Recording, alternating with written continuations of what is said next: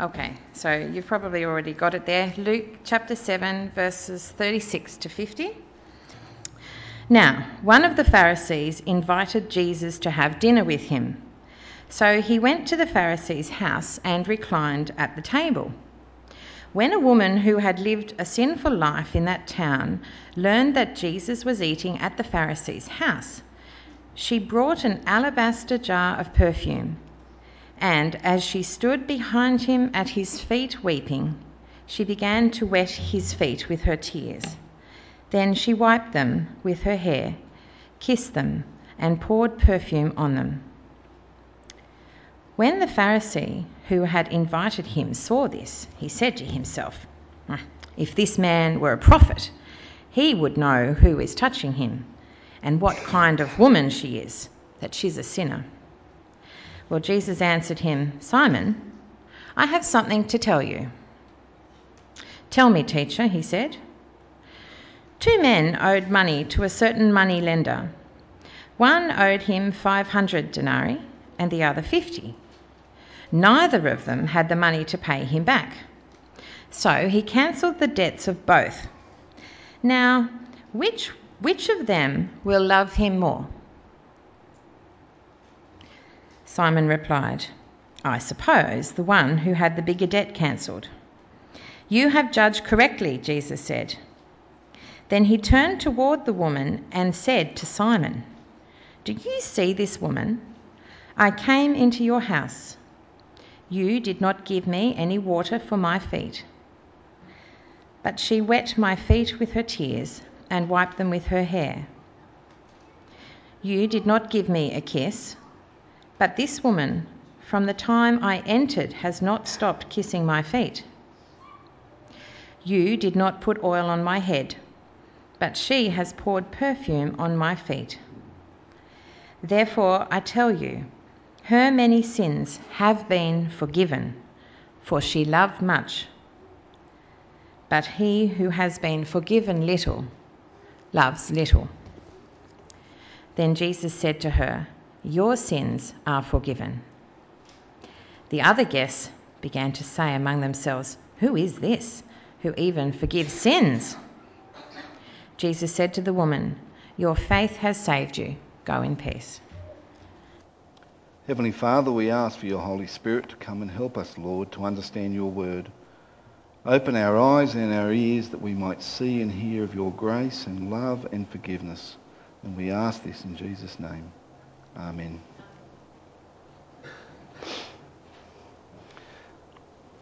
Well, judging by my physical appearance, I could understand if you found it hard to believe that I was once pretty fit and slim. But it's true, ask Karen. Mainly because I spent about half of my life playing soccer. Clearly, that was the first half, not the second half. The wheels have fallen off. However, I was never an elite sportsman like this fellow. His name is Marc Foé, and he's a star player in the Cameroon national soccer team. And this is a photo of him playing in 2003. Now, by this stage of his career, he'd represented his country 65 times and he'd played in two World Cup tournaments. But this game, it was his, obviously his 66th game for Cameroon. It was the very, very last game that Marc ever played in. You see, he suddenly dropped dead from a heart attack in the 72nd minute of the game. And now Marc, he was only 28. And I can't imagine he would have ever thought he would die from a heart attack at such a young age. But he did. After all, playing soccer was his full time job, and fitness would have been his obsession. I suspect he would have been training six or seven days a week, virtually every week of the year. And I was, as I was looking into this incident, I was somewhat surprised in my um, journey through the internet and so on that over the years there's been many, many, both very fit men and very fit women who've died from heart failure during a sporting competition in a whole raft and range of sports. You might recall all the media coverage about 18 months ago when this fellow suddenly died. His name is Anybody know? Andy Irons. And he was amongst the world's best surfers, and he was a three time world surfing champion. Now, clearly, the photos show that he too was in great physical condition. But at the age of just 32, he died from a heart attack during a surfing competition. Tragically, Andy's wife was seven months pregnant with their first child when he died. So, as I said, there are many other examples of high performance athletes who have suddenly died at the peak of their physical ability. And you have to wonder how this can possibly happen, don't you? I can understand it happening to me, but not to them. Just like Marc and Andy, they would have been a picture of exceptional physical health. But despite the outward appearance of their well conditioned bodies, each of them had an unseen fatal problem in their hearts. So although, although they appeared to be healthy on the outside, Unknown to them, they were very sick inside. And I'm wondering now if this could possibly describe your condition. Because this is the very issue that today's passage is addressing in Luke's Gospel in chapter 7 that Michelle read earlier. But it's not talking about physical condition, rather, it's addressing a serious spiritual condition. So if you've closed your Bibles up, I'd encourage you to open them back up at Luke chapter 7 at verse 36 as we look into this issue.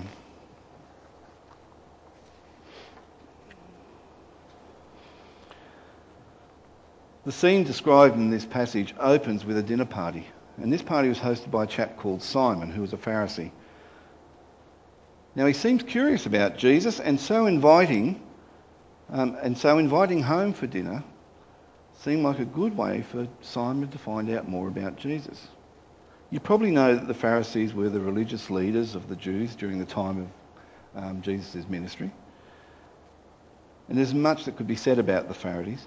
But for right now, it's sufficient to know that they were motivated to preserve the unique cultural and religious identity of the Jewish people at the time. And that, what is that? That is, they were the people of God. They were determined to be countercultural to the ruling Roman pagan way of life to be pure and holy as God had originally intended. And in order to maintain this purity, the Pharisees drew up hundreds of rules to help their people. And they believed that by scrupulously following all of God's laws and their own set of rules, that God would save them and bless them. And this is why when a Jew named Jesus came onto the scene as a so-called prophet, they were suspicious of him. Now, why was that? Well, on the one hand, Jesus seemed to share their agenda. That's the good, good news to get back to the Bible and to help others draw close to God. However, on the other hand, he clearly didn't seem to care for their strict purity rules. And we only have to go back two verses in this chapter to verse 34 to learn from Jesus himself what the Pharisees were accusing him of. Let's have a quick look at that. Verse 34 chapter 7. The Son of Man came eating and drinking, and you say, Here is a glutton and a drunkard, a friend of tax collectors and sinners. Well, you see, this is nothing short of a slur on Jesus' character. In other words, the Pharisees were saying that this Jesus is a really dodgy guy. You can't trust him. He's probably a party animal. He's not respectable. And he's certainly not like one of us because he willingly associates with impure and unclean people. He'd never make a good Pharisee. In the knowledge that he's seen like this by the Pharisees and has often been stalked and confronted by them, even this early in his ministry, it's interesting that Jesus readily accepted the dinner invitation from Simon. But we should also note the risk that Simon has taken for his own reputation amongst his peers. By associating with Jesus in this way, he himself is opening himself up to be ridiculed. Because, rightly or wrongly, some people think that those who hang out with dodgy people must themselves be dodgy.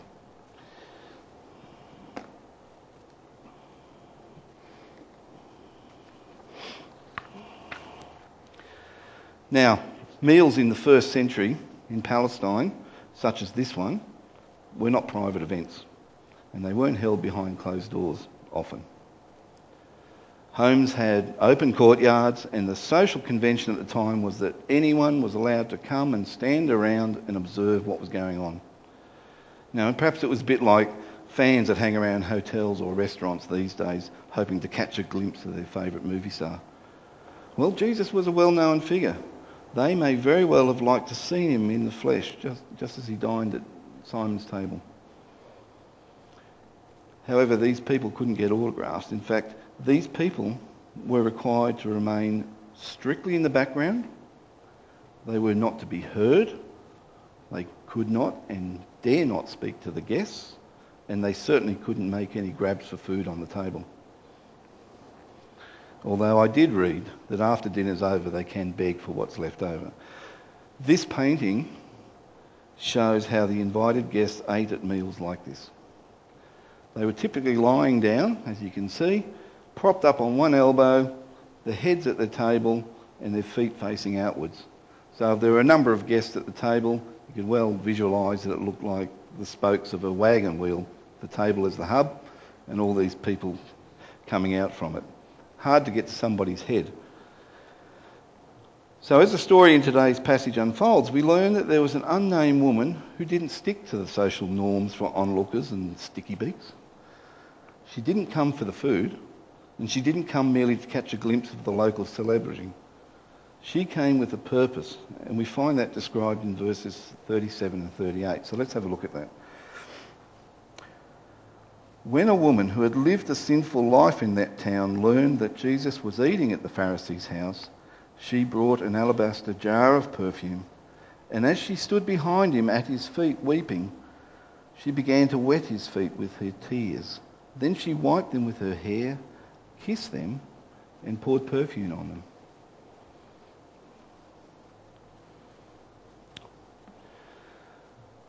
So, in some ways, we're not told much about this woman. We certainly don't get a name. Luke doesn't record a name for her. In fact, he doesn't record the name of the town where she lives. But there are some clues in this text about what type of person or what sort of person this woman was. So, just from those two verses alone that I just read, how would you characterise this woman? Any ideas about what she might have did, did for a living? How about I point out a couple of clues, then you can have a rethink. Everybody seemed to know her in the town and the nature of the sin. She possessed expensive perfume. And unlike other women of the time, she was not ashamed to let down her hair and use it. Any clues? Is anyone thinking along the lines that she was possibly a prostitute? If you are, I think you're right. She probably was a lady of the night, perhaps operating in the red light district of town. Her perfume and her hair were her tools of trade. Everybody knew who she was and what she did for a living. Now, on a scale of 0 to 10 for sinful behaviour, she was probably 9 or 10 in the eyes of the Pharisees. The Pharisees would have rated themselves as 0, maybe worst case a 1. But from the eyes of the Pharisees, she would have been seen as grossly unclean and impure, virtually the worst of sinners. Pharisees would not be caught dead associated with people like her. I've already suggested that Simon took a risk to have Jesus over to his place for dinner. But by comparison, this woman is taking an even bigger risk to show up at Simon's house. And why am I saying that?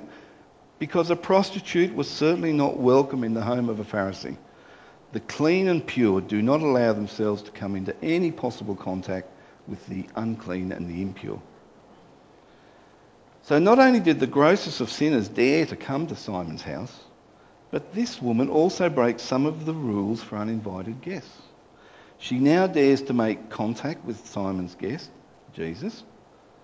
And remember, Jesus is someone who Simon is at least prepared to consider as being at least as clean and pure as he is. How do we know that?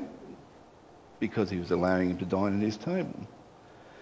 Nevertheless, in the full view of the public, this woman starts weeping profusely wetting Jesus' feet with her tears, And then she dries her feet with her hair after she unashamedly loosens it. She kisses his feet and she pours ex- an expensive jar of perfume over his, over his feet. And these jars of perfume were one use. They were in a sealed bottle. They had to break the neck of the bottle, and once that happened, they had to use the whole, the whole jar. No doubt Simon and his other guests saw this as absolutely scandalous behaviour. After all, didn't Jesus know who this woman was? To let her hair down in this setting would have almost been on par with a woman in Saudi Arabia walking around in a bikini.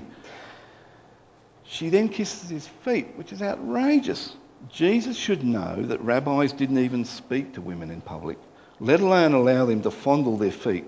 Good women just don't do these sort of things in first century Palestine.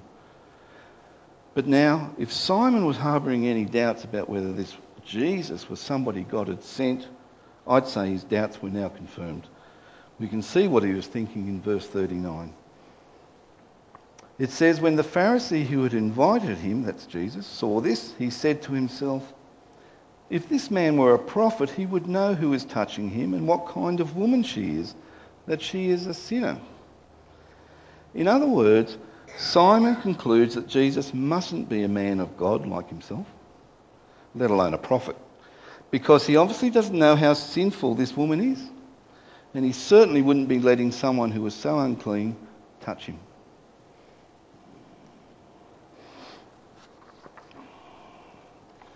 And here's the irony.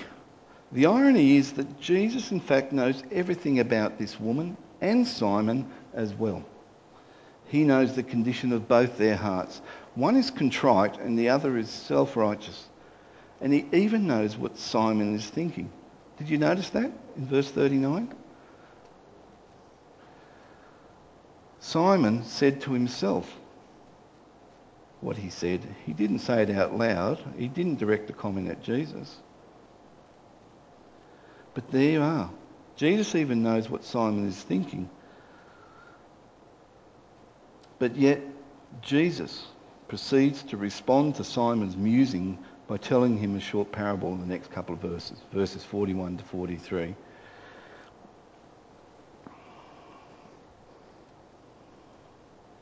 So let's read that little parable. Verse 41. Two men owed money to a certain money lender. One owed him 500 denarii and the other 50. Neither of them had the money to pay him back. So he cancelled the debts of both. Now, which of them will love him more?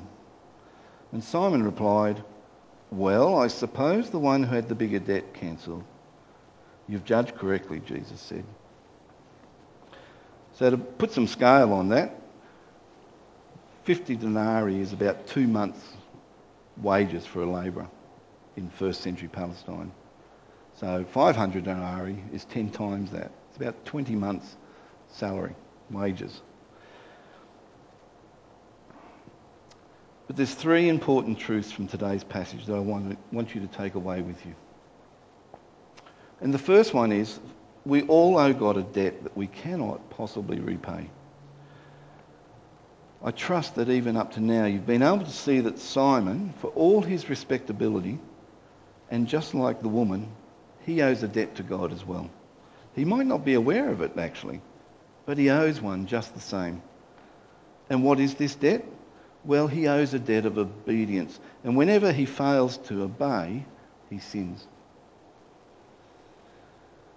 Now, sin's not a really fashionable word these days, is it? But we really do need to understand what it is so that we can avoid doing it. I've come across what I think might be a helpful description of what sin is. And this definition says that sin is any failure conform to the moral law of God in act, attitude, and nature. So I want to say that again so you, you get it. Sin is any failure to conform to the moral law of God in act, attitude, or nature. So this woman, the prostitute, knows she's a sinner.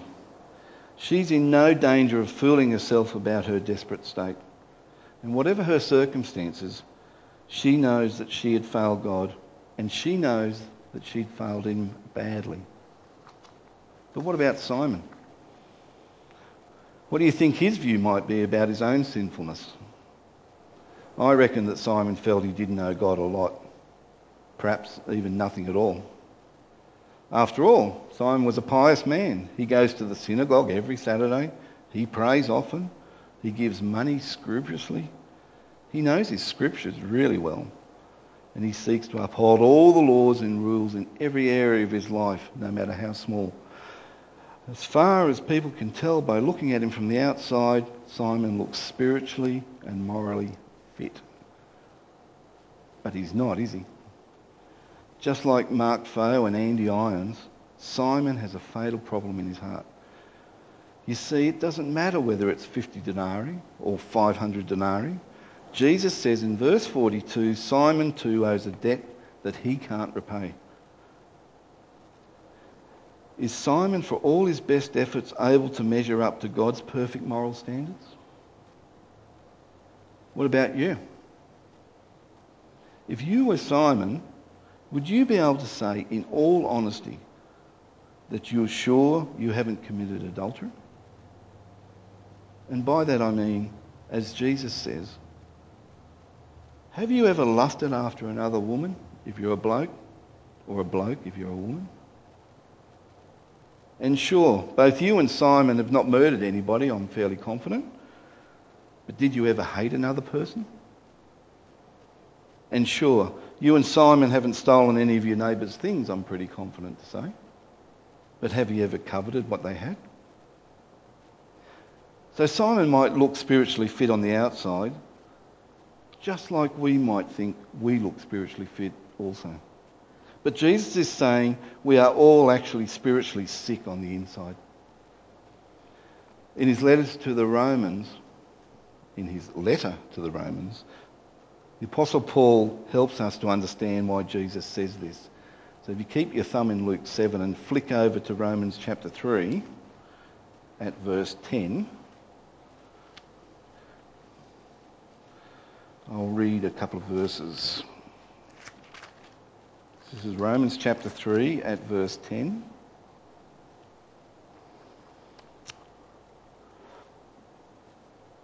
Paul records that there is no one righteous, not even one. There is no one who understands, no one who seeks God. All have turned away. They have together become worthless. There is no one who does good, not even one. But you see, Jesus can offer Simon and those like him a cure, a way out. But this can only be received if he admits he's sick. Until then, he can't benefit from this cure. His debt is still outstanding. He can't pay it on his own. So, my friends, I need to ask you this Do you really know your divine Creator? The one who has lovingly made you the one who has a wonderful plan for you? Do you realise we, you and I, owe him a great debt, a debt we can't ever possibly repay? Do you understand that no matter how good we look on the outside, we all have fatal problems in our heart? Do you know we all fall short of God's perfect standards?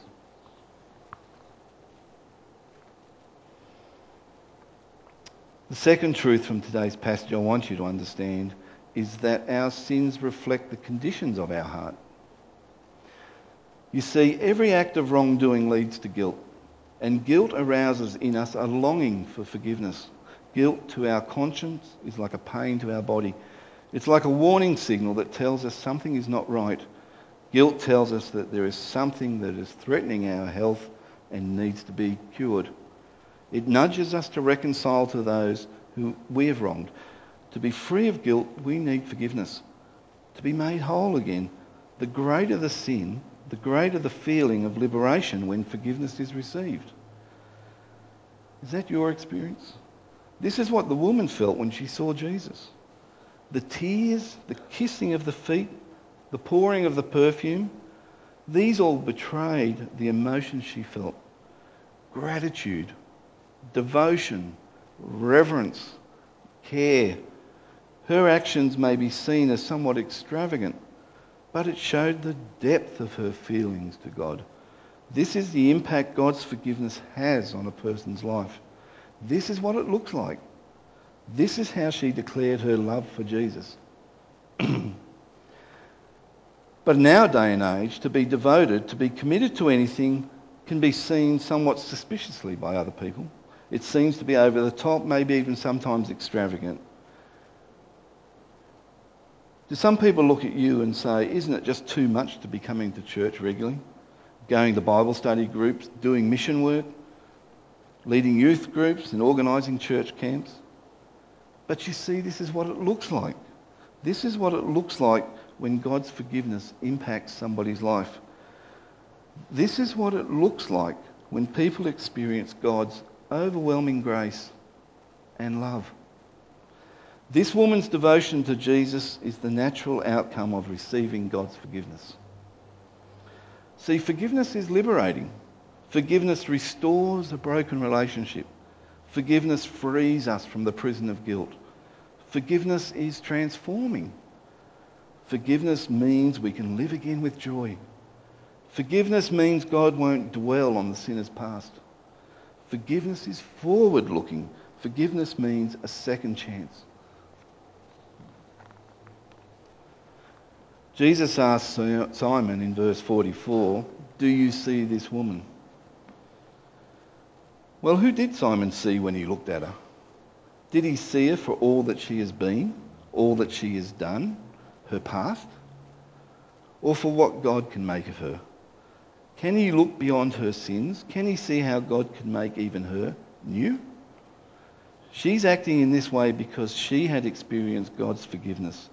So in verse 47, Jesus says, She who is forgiven much loves God much. But boy, doesn't this stand out in direct contrast to Simon. For all his offence to the woman's scandalous actions, Simon himself didn't measure up to his own standards. Yes, she broke the social conventions of her time. But the question is, did Simon live up to his? See, inwardly, he compared himself favourably against her. But Jesus says otherwise. Otherwise, this is the point of the next few verses, verses 44 to 46. These verses talk about what Simon didn't do and what the woman did in terms of receiving a guest into his home. So, do you realise that if we focus on other people's failings, we can lose sight of our own? As the host, Simon should have done at least three things when Jesus arrived. He should have washed his feet, should have at least given him a kiss on the cheek, or in our day, shaken his hand or given him a hug, and he should have poured olive oil on his head. In these verses, Jesus is essentially saying to Simon, don't keep looking at her and think she is the sinner. Look at yourself. You don't even measure up to your own standards. If you didn't measure up to these little acts of hospitality, how could you put yourself above this woman when she did all these things and more? Her actions, rather than a scandal, ought to commend her and shame him. See, Simon was so focused on her sinfulness that he couldn't see his own failings. He was not as perfect or upright as he thought he was. He was measuring himself with the wrong standards. He looked good compared to her, using his own standards. But when Jesus uses another standard, he comes off looking very poor indeed. What if Simon was weighed against God's perfect moral standards? So Jesus is saying to Simon and to us, your actions reflect the conditions of your heart. And this is what he means in verse 47 also when he says, He who has been forgiven little loves God little. So, what does that mean for us? well, to some of us here, we may think there is nothing substantially sinful at all in our lives. Compared to others, we might think we're doing pretty fine, thank you very much, we're okay. But what if we use God's standard to measure ourselves? How would we look then? Do you need God's forgiveness? Have you received it? Because we all need it. So, the third and last truth from today's passage I want you to understand is that Jesus, and only Jesus, has the only authority to forgive our debt. See, the other guests rightly ask in verse 49 Who is this who even forgives sins? In other words, who does he think he is? A person can only forgive another party if he himself is the offended party. If I wronged you in some way, then the only person that can forgive me is you. But what if another person was to come through that door right now and said he forgives me? Well, it's none of his business, is it? He doesn't have any right to say that to me. I would think he was conceited. And if, if he was truly thinking that he was the offended party. But you see, look at Jesus' statement in verse 48. He has forgiven the woman's sins, and that can only make sense if he is God. All our wrongdoings, our sins, are ultimately an offence against him, our Creator and divine moral lawgiver. Simon concluded that Jesus was something less than a prophet or even himself. But it's clear from Jesus' words and actions that he's more than a prophet, far more. Just as Simon made the mistake of judging the woman, he has also made the mistake of judging Jesus. So, who is Jesus to you? Are you looking at him through Simon's eyes or the woman's eyes? As you look around today, what do you see? If you're Christian, how do you see others who are not like you? Do you only see their past record as sinners? Or do you see somebody that God loves? Do you see someone so precious and matters to God so much that he sent his son to die for them so that they might receive God's forgiveness and eternal life? What do you see? If you're not a Christian, how do you see Jesus? How do you see others that have put their trust in him? Are their actions too over the top for you? Too extravagant? Just too much? Well, too bad. Jesus says this is what a life that has been touched by him looks like. Those who have been forgiven much love much. Tragically, it did not even occur to Marc Foé and Andy Lyons to check if they had some kind of heart problem. Have you considered the possibility that you too may have a heart problem? And I mean spiritually, not physically. Although you might look all right on the outside, the Bible says this is not the case on the inside. My friends, do you need forgiveness? Come to Jesus. Put your trust in him. He can make you whole. He can wipe away your tears. He can wipe away your regrets. He can wipe away your past. He can offer you forgiveness and a new life both in the present and in the one beyond death. We don't know what Simon did in the end, but we know about the woman. She believed. And Jesus says to her in verse 50, Your faith has saved you. Go in peace. And Jesus will say this to you if only you believe and trust him. Let's pray. Heavenly Father, we thank you for your wonderful love for us. We thank you, Lord, that you have a great plan and destiny for us, even before we drew our very first breath. We're sorry, Lord, that we don't measure up to your standards. But we are thankful, Lord, that you are not a divine tyrant who comes and only wants to point out our shortcomings, but offer us love and grace. Help us, Lord, to come to you with open arms to receive your forgiveness and feel the freedom that it brings. And we ask this in Jesus' name. Amen.